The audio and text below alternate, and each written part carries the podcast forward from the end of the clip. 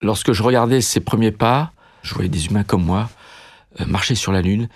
Et je me suis dit, euh, un jour, je vais aller passer le week-end ou les vacances euh, sur la Lune. Et j'y ai cru très longtemps. I believe that this nation should commit itself, landing a man on the moon and returning him safely to the Earth. Ignition sequence start. 3h56. Au moment même où Armstrong mettait le pied sur la Lune. That's one small step for man. Jean-François Clairvoy est astronaute. Il est l'un des dix Français ayant voyagé dans l'espace. Il a réalisé son premier vol en 1994 à bord de la navette américaine Atlantis. Le jour où Neil Armstrong a marché sur la Lune, suivi par Buzz Aldrin, j'avais 10 ans et demi. J'étais dans le salon de notre appartement. Les parents nous avaient euh, réveillés, mon frère jumeau et ma sœur, pour assister en direct à cet événement mondialement euh, regardé euh, par Mondiovision. C'était un premier événement de, de Mondiovision de cette ampleur. Grâce à l'espace, c'est bel et bien la mondiovision qui devient aujourd'hui une magistrale promesse et les techniciens se sont déjà fixé un objectif. Ils espèrent qu'ils pourront recevoir, pour les réémettre, les images de la télévision américaine. Ça m'a beaucoup marqué. Et je m'en souviens très bien parce que notre professeur au CM2 à l'époque nous en parlait avant, nous en parlait après. Et à chaque fois que je revois mon frère jumeau, on en parle aussi de cet événement qui a déclenché bien sûr euh, tout le processus qui m'a amené à devenir astronaute moi-même. C'est un souvenir très très fort et peut-être le plus précis que j'ai dans ma tête de cette époque-là. Space, the final frontier. These are the voyages of the Starship Enterprise. Quelques années plus tard, j'avais 13 ans, je vivais à Beyrouth et je regardais la série Star Trek, l'original. Et là, vraiment, ça a augmenté mon intérêt pour l'espace et ça m'a donné envie de travailler plus tard euh, dans le domaine spatial. Et comme j'étais très fanat des modèles radiocommandés d'avions, je voulais, je voulais devenir télécommandeur de sondes interplanétaires. Et c'est ce que j'ai commencé à faire au CNES en 83 à la fin de mes études. Nous n'allons rien obtenir en bavardant, Monsieur Spock. En avant, vitesse facteur 7. Quand le CNES a fait un appel pour euh, des candidats astronautes, je me suis dit, il faut que j'essaye. J'étais célibataire, euh, j'avais pas de famille, j'étais tout seul, je faisais beaucoup de sport, et puis j'étais sélectionné à la fin. Donc là, je sentais que j'avais un pied un peu dedans, mais pas complètement, c'est juste un orteil. Je touchais d'un orteil, d'un pied le, le, vol spatial.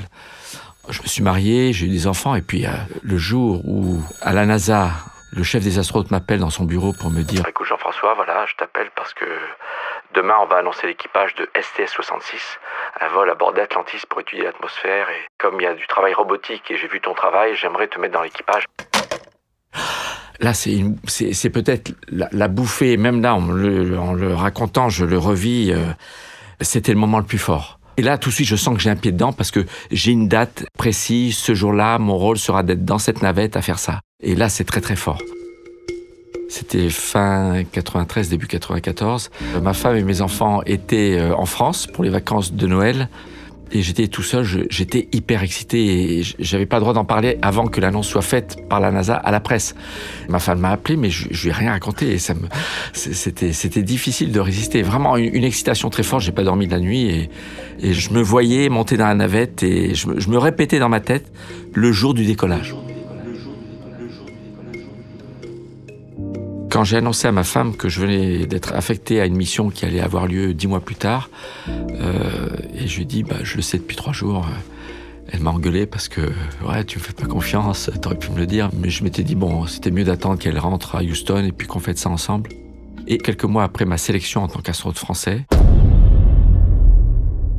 Challenger, go with throttle up. The shuttle mission will launch. My God, there's been an explosion. La navette américaine Challenger a explosé en plein vol. J'ai vu comme vous ces images, c'est atroce. C'est atroce parce Il que... paraît absolument impossible qu'il y ait des survivants. Il y a des... Vérisé. Ah, brûlé, brûlé. Depuis l'accident de Challenger en 86, donc quelques mois après ma sélection en tant qu'astronaute français, la NASA a mis en place tout un processus d'accompagnement des familles. Donc lorsqu'on est affecté à une mission spatiale, les conjoints, les enfants vont assister au décollage d'un collègue. On leur explique tout ce qui se passe, donc euh, ils, ils, viennent dans le simulateur participer à certaines séances d'entraînement, donc ils baignent dans le système. Et au moment où le jour des décollages arrive, aussi bien pour moi l'astronaute que pour les familles, ce jour-là, c'est normal que ce qui se passe se passe comme ça. Ma famille a déjà assisté à un décollage. On a nommé des amis, collègues astronautes comme Family Escort, c'est un terme officiel à la NASA qui accompagne les familles, leur explique tout. Donc voilà, ça devient presque normal. Et vous savez, euh, on est fier d'appartenir à une grande famille de ceux qui ont fait quelque chose d'incroyable dans l'espace.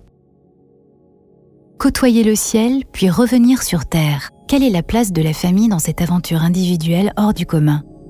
L'expérience vécue par Jean-François Clairvoy est bien différente de ce qu'ont vécu les astronautes d'Apollo avec leur famille. Alain Sirou, directeur de la rédaction du magazine Ciel et Espace et consultant scientifique européen à l'époque d'Apollo. Ce sont des familles de militaires qui euh, vivent ensemble avec des hommes qui travaillent, euh, des femmes qui s'occupent des enfants, des maisons, de l'éducation, et qui se retrouvent le week-end à l'occasion de barbecues, de petites fêtes à Houston, qui euh, posent pour les photographes de presse. C'est une grande solidarité et la NASA n'est pas présente. Ce sont vraiment les familles qui vivent ensemble dans le même quartier ces familles de héros, entre guillemets, sont aussi l'image de la famille idéale pour les États-Unis des années 60. C'est à la fois une image et en même temps ça cache une profonde fracture. Parce que les hommes travaillent beaucoup, ils ne sont pas à la maison. Ils passent des journées, des semaines entières à répéter sans cesse le voyage vers la Lune. Ce sont aussi des sex symboles de leur époque. Les astronautes ont des aventures, les femmes le savent, et en tout cas lorsque les hommes reviennent, tout le monde fait comme si. Ils sont jeunes, vifs, intelligents, sont des héros positifs, euh, ils risquent leur vie, ce sont des trempes à mort, ils veulent décrocher la Lune, ils vont la décrocher, mais le jour où ils l'auront décrochée, leur vie changera.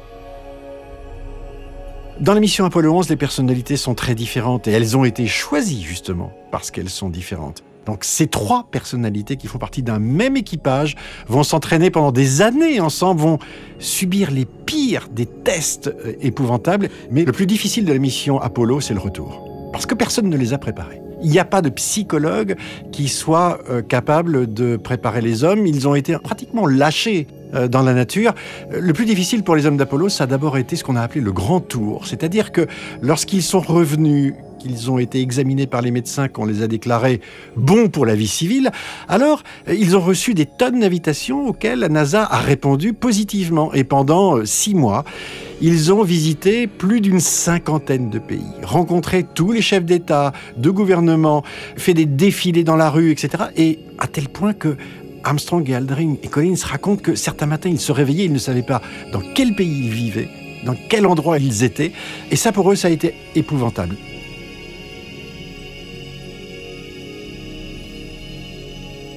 La seconde chose, c'est la famille. Pendant très longtemps, ils ont vécu dans des familles à Houston où euh, bah, ils partaient s'entraîner toute la journée. Ils disparaissaient pendant 14 euh, heures, 16 heures. Et les femmes, les enfants ne les voyaient que euh, rarement le week-end autour d'un barbecue ou pour faire des photos avec la presse. Mais lorsqu'ils sont revenus, ils ont retrouvé la vie quotidienne. Ils sont allés acheter leur pain, conduire leur voiture et retrouver les femmes et les enfants.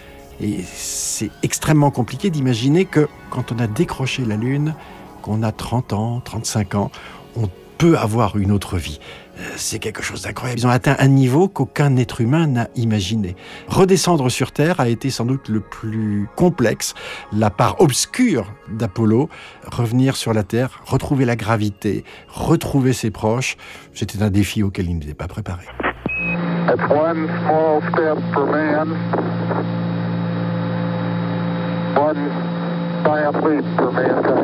Un petit pas pour l'homme, un grand pas pour l'humanité.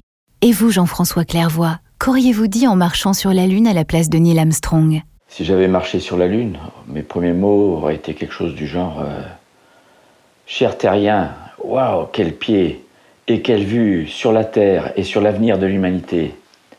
Neil Armstrong avait parlé du bond de géant on oublie souvent la phrase peut-être encore plus importante que celle de Neil Armstrong, celle de Bill Anders, qui disait Nous croyions être partis étudier la Lune et en fait nous avons découvert la Terre. 3h56 est une série originale produite par Europe 1 en partenariat avec Universal. Aux commandes, pour vous faire revivre les premiers pas de l'homme sur la Lune, Claire Azan à la direction éditoriale, Alain Sirou, Jean-Philippe Ballas, Lord d'Autriche et Fanny Rascle pour la série d'entretien, Marco Grunfeld à la production et Olivier VR au mixage. Découvrez l'ensemble de la série sur le site ou l'application Europe 1, sur Apple Podcast ou sur vos plateformes habituelles d'écoute.